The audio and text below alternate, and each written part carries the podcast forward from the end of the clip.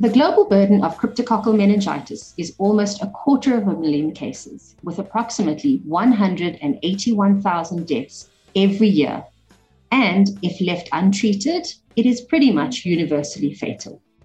75% of the world's cases occur in sub Saharan Africa, but much has advanced in terms of diagnostics and treatment in recent years.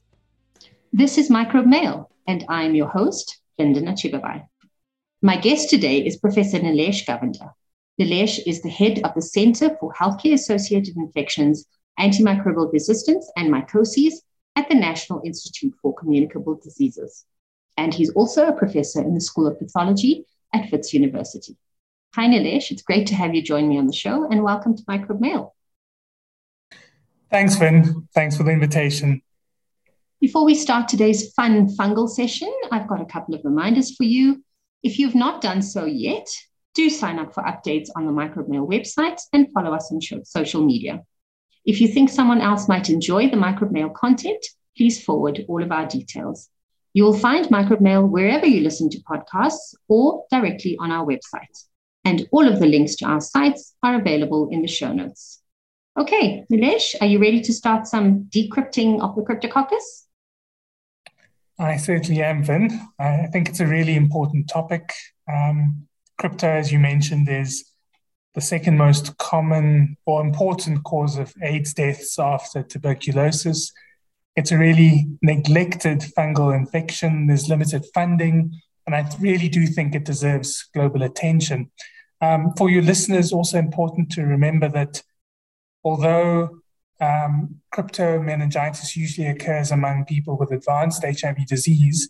It also occurs in apparently healthy people and in those with other conditions. Um, for example, people with um, who've had a transplant. Um, crypto meningitis is caused by a fungus, um, which is called Cryptococcus. Um, and this fungus is found in the environment and the vast majority of people will have had universal will have, will, have, will have been exposed to cryptococcus by the age of two, but usually develop disease only when their immune system weakens. Okay, that was a really great introduction to start off this discussion. And as I've already alluded to earlier, um, severity of illness and disease with cryptococcus is quite severe. So, can you start by talking us through Cryptococcus diagnosis and how this was done in the past? So, of course, when you have a person with um, symptoms of meningitis, um, there really does need to be a laboratory confirmation. And so, in order for this to happen, um, cerebro- cerebrospinal fluid needs to be submitted to the laboratory. So, people need to have a lumbar puncture done, which unfortunately is not always available in low resource settings. If CSF is sent to the microbiology laboratories, there are several traditional microbiology methods which are used. Um, so, direct microscopy um, is, is, is obviously very useful. And there's a special technique called India ink um, microscopy, essentially, where the India ink stain acts as a negative stain for the cryptococcal capsule and highlights um, the very large polysaccharide capsule of these fungal organisms. Right. Um, the laboratory can also do antigen testing, and in certain laboratories, fungal culture is also available, but Unfortunately, that's not widely available in, re- in low resource settings. The India ink assay is not very sensitive compared to culture. Mm-hmm. And there are several antigen test formats. The older antigen test format is the latex agglutination test. Um, essential, essentially, these are latex beads coated with antibodies, and they clump together when antigen is present in the in the sample. Uh, but there are newer methods. So, how has the diagnostic landscape changed for cryptococcal meningitis? And what would your recommendation be for using these old tests, such as the India ink and culture? So there's a new format of the cryptococcal antigen test. Um, so the antigen test is now available in a lateral flow um, assay format, and that's really simplified diagnosis of cryptococcal disease. And it's also facilitated screening of high risk patients with advanced HIV disease, even without cryptomeningitis symptoms in large programs. So, fungal culture is the gold standard for diagnosis of cryptomeningitis. And it, just to remember, it's the only way to diagnose recurrent cryptococcal meningitis. Right. Fungal culture is also really useful for susceptibility testing. And if you culture the fungus, you then can also genotype the fungus if resources allow. Mm-hmm.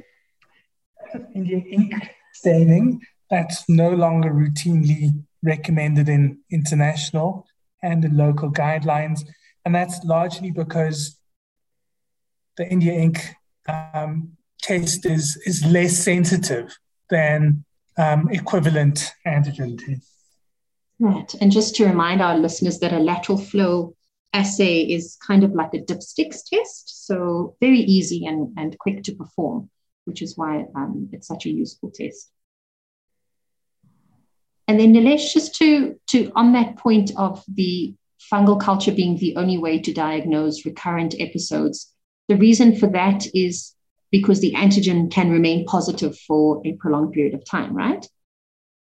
That's exactly right. So neither India Ink nor um, cryptococcal antigen tests are useful uh, for diagnosis of recurrent episodes.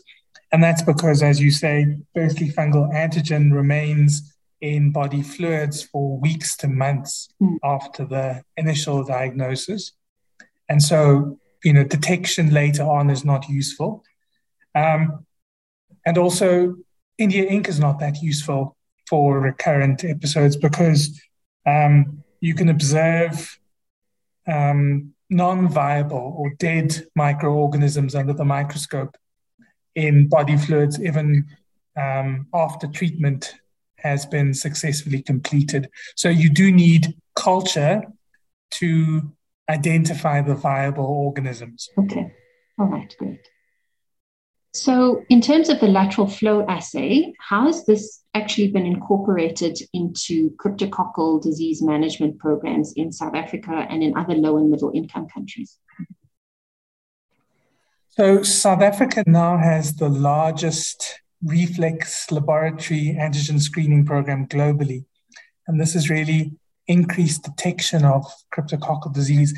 Essentially, how this works is we've got a very large CD4 testing program. Yes. Um, and of course, we've got an enormous um, HIV program because uh, you know the number of um, people living with HIV in South Africa is very high. Mm-hmm. So people with HIV um, will have a CD4 test ordered usually at the time of initial diagnosis, so at baseline. Uh, but they may also have CD4 tests ordered, you know, at various other times during their uh, disease course. Um, and so blood is then submitted to the laboratory for a CD4 test. And if that CD4 test um, shows that the count is less than 100, mm-hmm. um, we use remnant blood from the same sample to test for cryptococcal antigen. And that's really a quick and convenient way to identify people with cryptococcal antigenemia. Mm. And that really, as I said, is increased detection of crypto disease um, in South Africa. Um, the problem is that even though we're increasing diagnoses, mm-hmm. um, we know that only half of people who screen positive through the program actually started on antifungal medicines, which is a major gap in the program. And so it's a missed opportunity to save lives. And we so we really need to do much better to show a mortality reduction or to you know translate the screening program into um, into a way to reduce deaths. Yeah, absolutely. So we've we've kind of won half the battle, but we still need to complete the other half with with getting patients on treatment. Exactly. So, Cryptococcus has also been included, Nilesh, in some of the newer syndrome multiplex molecular panels for the diagnosis of meningitis. So, just out of interest, how does these actually fare compared to the lateral flow assay, and would you recommend their use? So, as you say, um, crypto is included in some of these molecular panels, and I think they've got high sensitivity and specificity compared to CSF culture, but the sensitivity is lower when you compare to CSF crypto antigen tests. Um, just remember, though, that um, the LFA, as we've just mentioned, remains positive to months for months to years, uh, with traces of the antigen remaining in the CSF.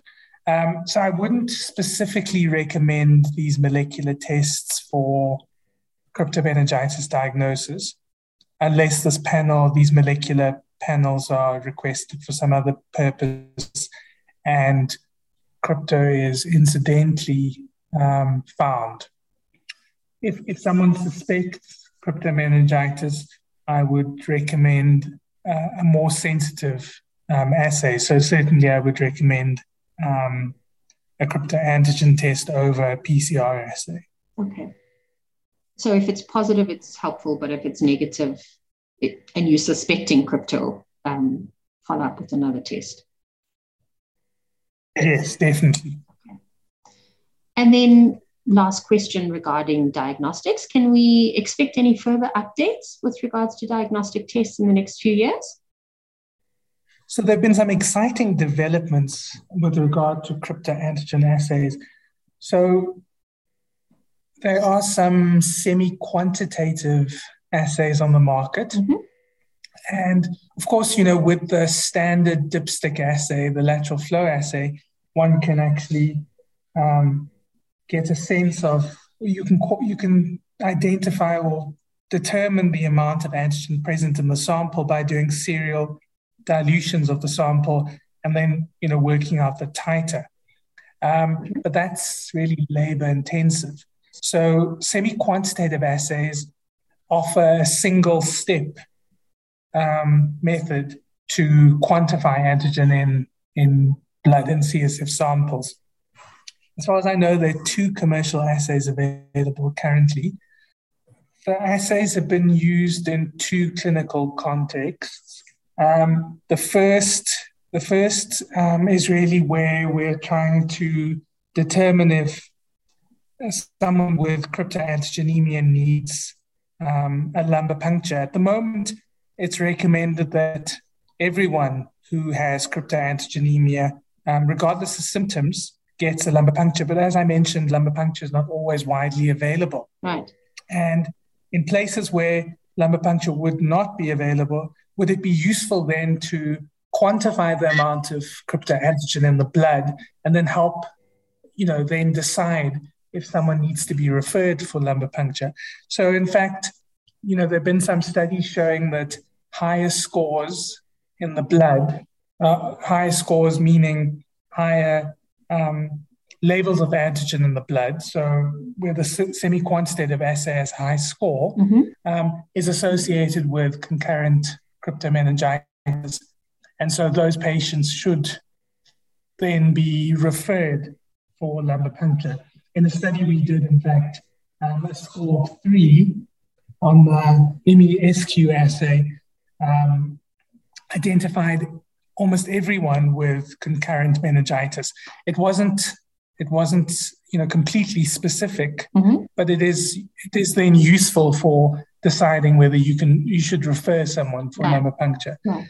Um, the second clinical context is to try to decide um, what's the prognosis of these people with cryptoantigenemia. Should they, you know, at the moment the, the treatment for cryptoantigenemia is standardized. Everyone gets fluconazole monotherapy, yes. but it's possible that some patients may do worse. And in fact, it's possible that people with higher antigen titers um, in their blood actually have worse outcomes. So, semi quantitative assays may be able to stratify patients um, and you know, help decide if some people would do better with enhanced antifungal treatment. Right. Okay. This, all this, you know, still needs to really be validated in prospective studies.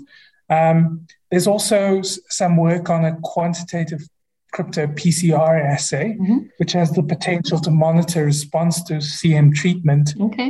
in complex in complex cases, but um, that also requires some validation.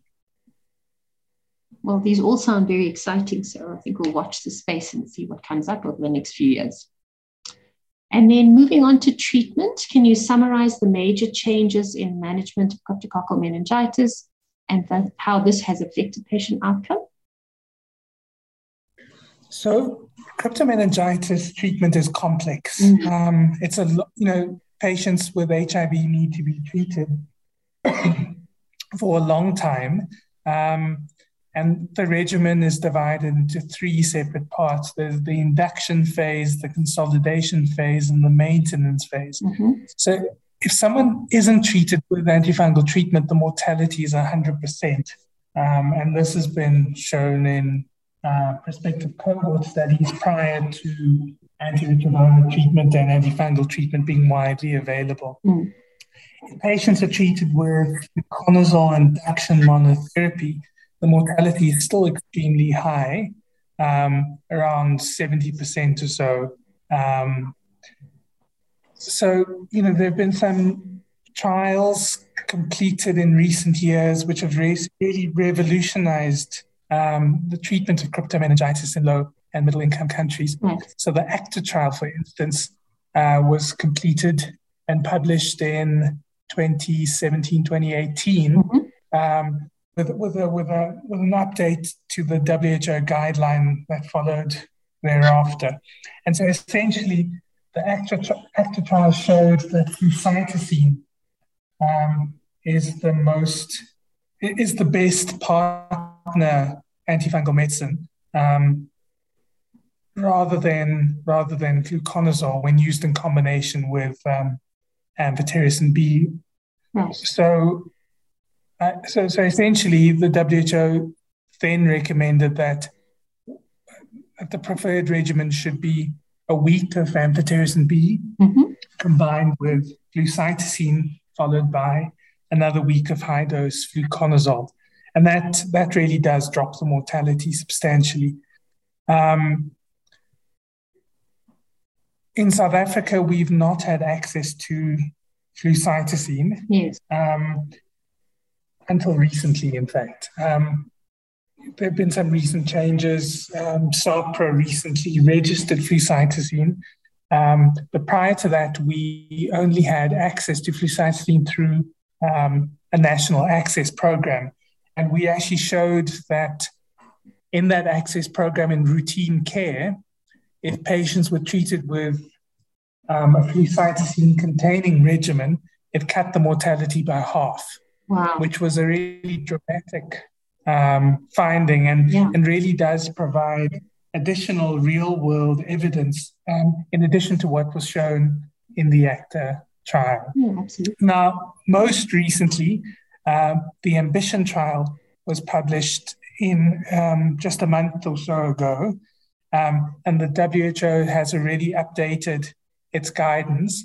So essentially, the ambition trial recommends, or from the ambition trial, we can now see that one can use a single high dose of liposomal amphotericin B combined with flucytosine and fluconazole, and that um, and that simplified regimen um, brings the mortality to below 30%.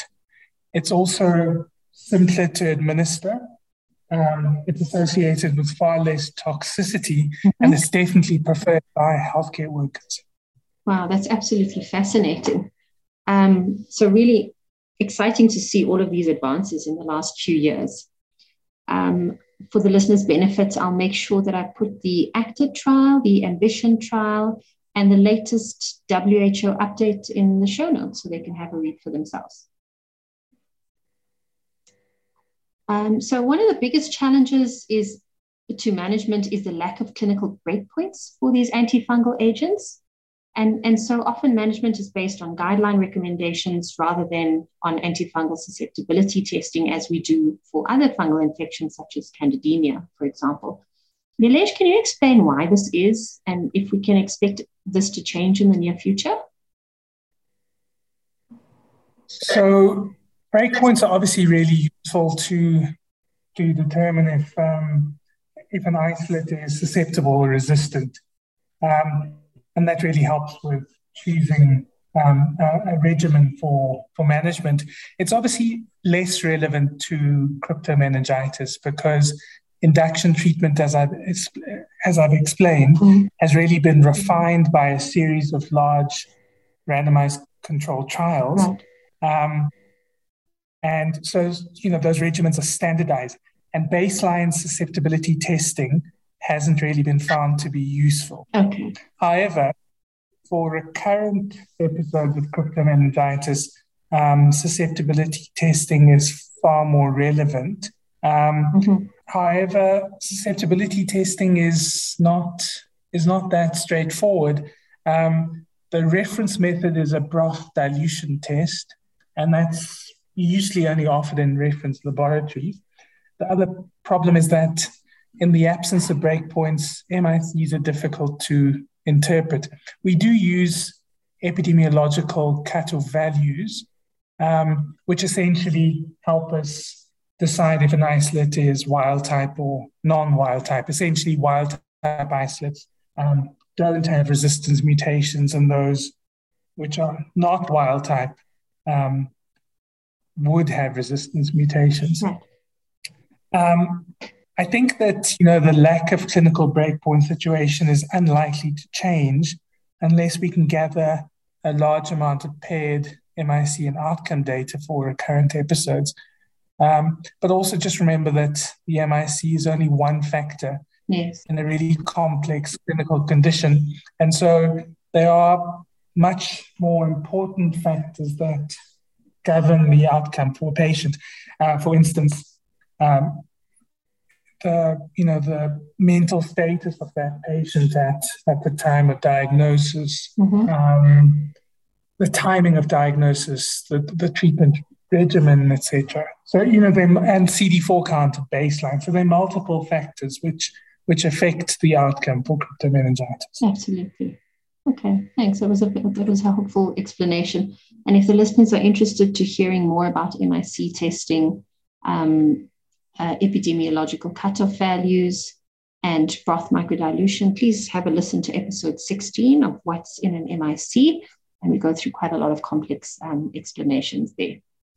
Nilesh, can we expect any management changes in the next few years?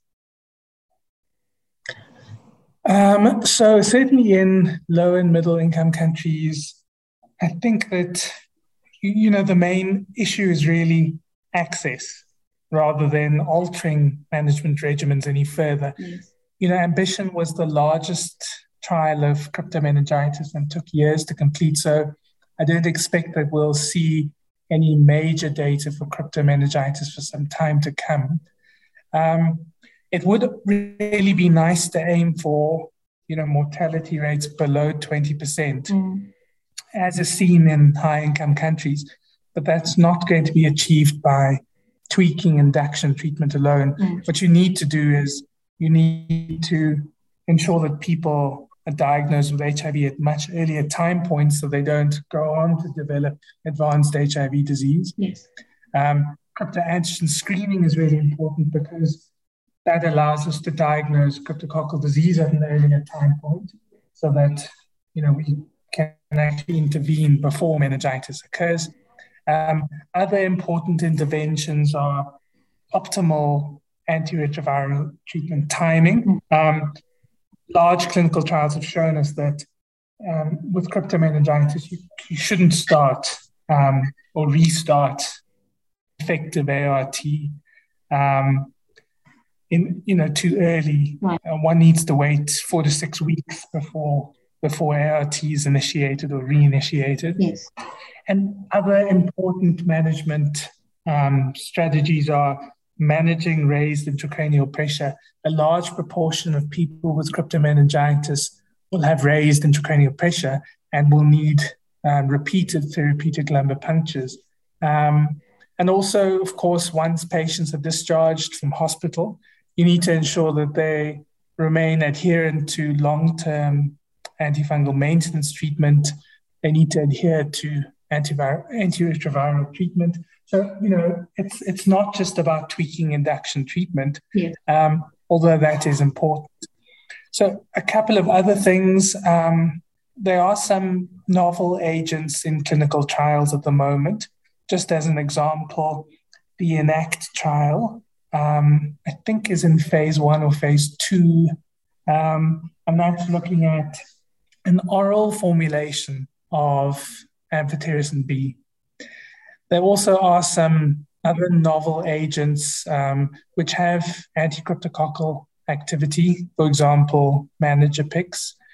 And we're also doing some work on cryptococcal antigenemia, which is, of course, a distinct uh, clinical entity to cryptomeningitis.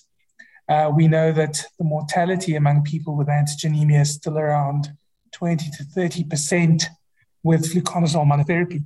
And people die of cryptomeningitis even while they're on treatment um, with fluconazole. So there are some ongoing trials to opt to, to look at optimal um, treatment for crypto antigenemia. Uh, there are two trials ongoing. The EFFECT trial, mm-hmm. which is looking at a combination of fluconazole and flucytosine versus fluconazole alone for people with antigenemia. And then there's the Acacia trial, which is looking at um, single high dose liposomal amphotericin B plus fluconazole versus fluconazole alone for people with antigenemia. Wow, these all sound very, very exciting and yeah, be really interesting to see what these come up with. I'm glad you pronounced Manoji. How did you pronounce it? Manogepix, the drug? It's Manogepix. Manogepix, because I see it in papers all the time and I never know how to say it. Now I know.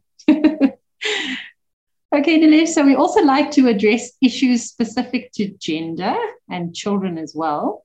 So, have there been any advances in diagnosis or management of cryptococcal meningitis that may relate to children specifically or allude to some kind of gender differences? So, pediatric cryptococcal disease is definitely a neglected area. Mm. Fortunately, in South Africa, we do screen for crypto antigenemia in all age groups uh, because, of course, our reflex crypto antigen screening program doesn't um, doesn't discriminate by age. Okay. Essentially, every anyone with an absolute CD4 count below 100 will be reflexively tested. Right. Um, and certainly, we have shown that you know the incidence of pediatric cryptococcal meningitis is well, certainly a few years ago was was still relatively high, particularly in the adolescent age group. Right. Um, and then from a gender point of view, um, I think that what we've certainly seen is there definitely is um, a difference um, in the in, in, the population with advanced HIV disease and crypto, uh, and and those who develop crypto. You know, earlier on in the HIV epidemic, uh, we saw many more women who developed cryptococcal meningitis right. and had advanced HIV disease. But I think over the last 10 to 15 years, we've seen a shift in that epidemiology. And we now see that older men are more likely to be diagnosed with advanced HIV disease and therefore with cryptoantigenemia and with meningitis. Okay, so Nilesh, it's time for our spotlight feature, and we've got another mini microbe message for you and our listeners to listen to today. Take a listen. Hi everyone, my name is Amar Mashri and I am 8 years old. My mom and dad are both dentists, so I wanted to share something with you. Did you know there are over 6 billion germs in the mouth? Some are good and some are really bad. The bad ones can cause infection in the mouth and travel all the way to the brain and cause Alzheimer's disease. So please visit your dentist and keep your those gums healthy and strong. Thanks, Vin. I heard that. So, absolutely. I mean, I think that, um, you know, just keeping on the, the, the, the fungal theme, um, you know, our bodies are colonized by good and bad microbes. And of course, um, the, you know, the, the good microbes keep the bad ones in check. Um, so we really do need to do our best to, to maintain some homeostasis. Um, crypto, of course, Cryptococcus is not generally generally considered to be a colonizer. It's a, you know, a human yeah. commensal. Right. Um, it's an environmental fungus. And so, eh, you know, if you if you find it, if you find Cryptococcus, for instance, in, in the gut or in the stool, for instance, it would probably just be a transient passenger right. rather than a um, you know an actual colonizer.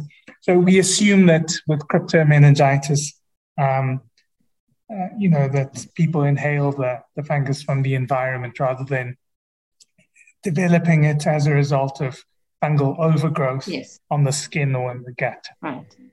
Okay, great. Um, so, Nilesh, can you give our listeners one last take home message about the diagnosis and treatment of cryptococcal meningitis?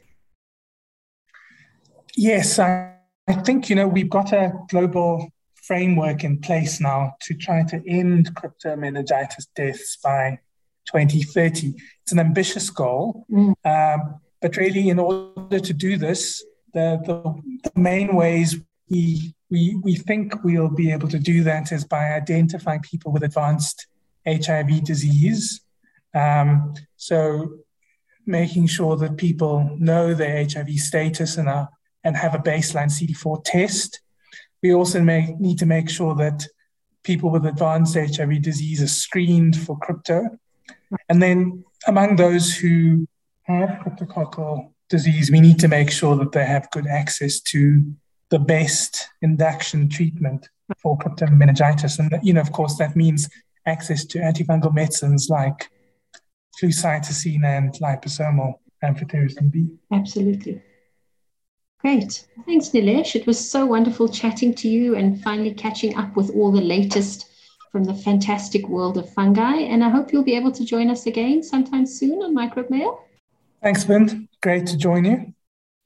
If you enjoyed this episode, we'd love to get your feedback by email or on social media. And if you'd like to be a guest on the show, or if you'd like to suggest a guest or a topic, please send us an email at mail.microbe at gmail.com. That's it from me, Vin, your microbe messenger. See you again soon with more contagious mail.